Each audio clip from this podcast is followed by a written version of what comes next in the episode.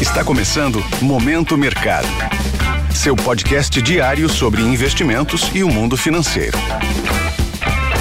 Muito bom dia para você ligado no Momento Mercado. Eu sou o Deverson Rocha e bora para mais um episódio desse podcast que te informa e te atualiza sobre o mercado financeiro. Hoje vou falar sobre o fechamento de ontem, dia 4 de dezembro, e a abertura de hoje, terça-feira.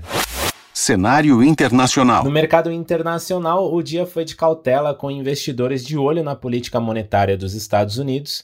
A visão de que o Federal Reserve, o Banco Central Americano, pode não ser tão dovish, tão suave quanto o mercado precificava, pesou sobre as bolsas de Nova York, principalmente no setor de tecnologia, que conduziu a queda entre os setores do S&P e fez o Nasdaq cair mais do que seus pares. O índice Dow Jones caiu 0,11%, o S&P 500 perdeu 0,54% e o Nasdaq fechou em baixa de 0,84%. Com isso, os retornos dos treasuries, os títulos públicos americanos, subiram com o mercado olhando para os dados de geração de emprego que teremos essa semana.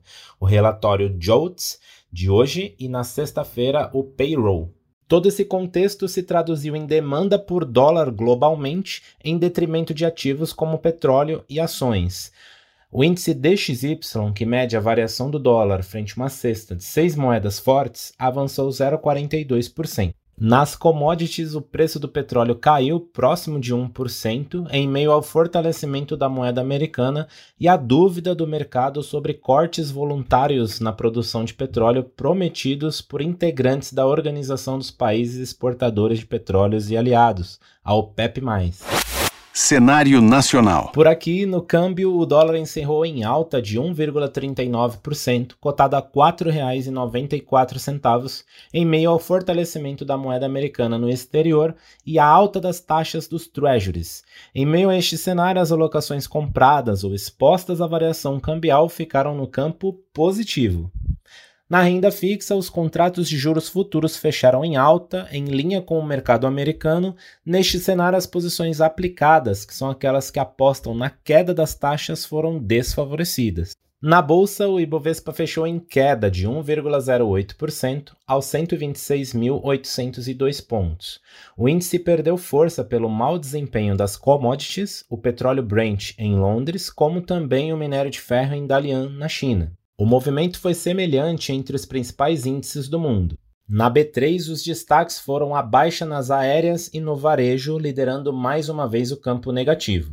Assim, na ponta negativa do Ibovespa, temos Gol cedendo pouco mais de 9%, Magazine Luiza caindo quase 8%, Azul, Alpargatas, Grupo Casas Bahia registram queda de mais de 5% cada uma. No lado oposto, destaque para Engie, TOTUS e Santander, com ganhos de aproximadamente 1% em cada papel. Desta forma, posições de investimentos compradas no principal índice da Bolsa Brasileira foram desfavorecidas.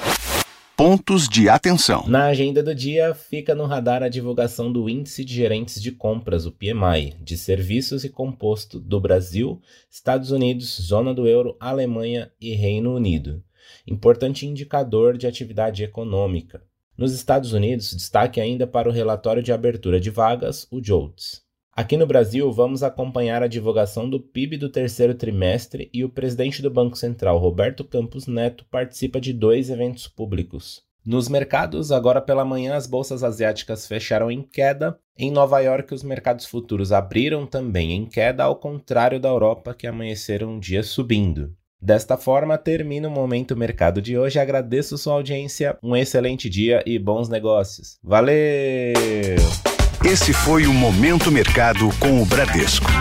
Sua fonte diária de novidades sobre cenário e investimentos.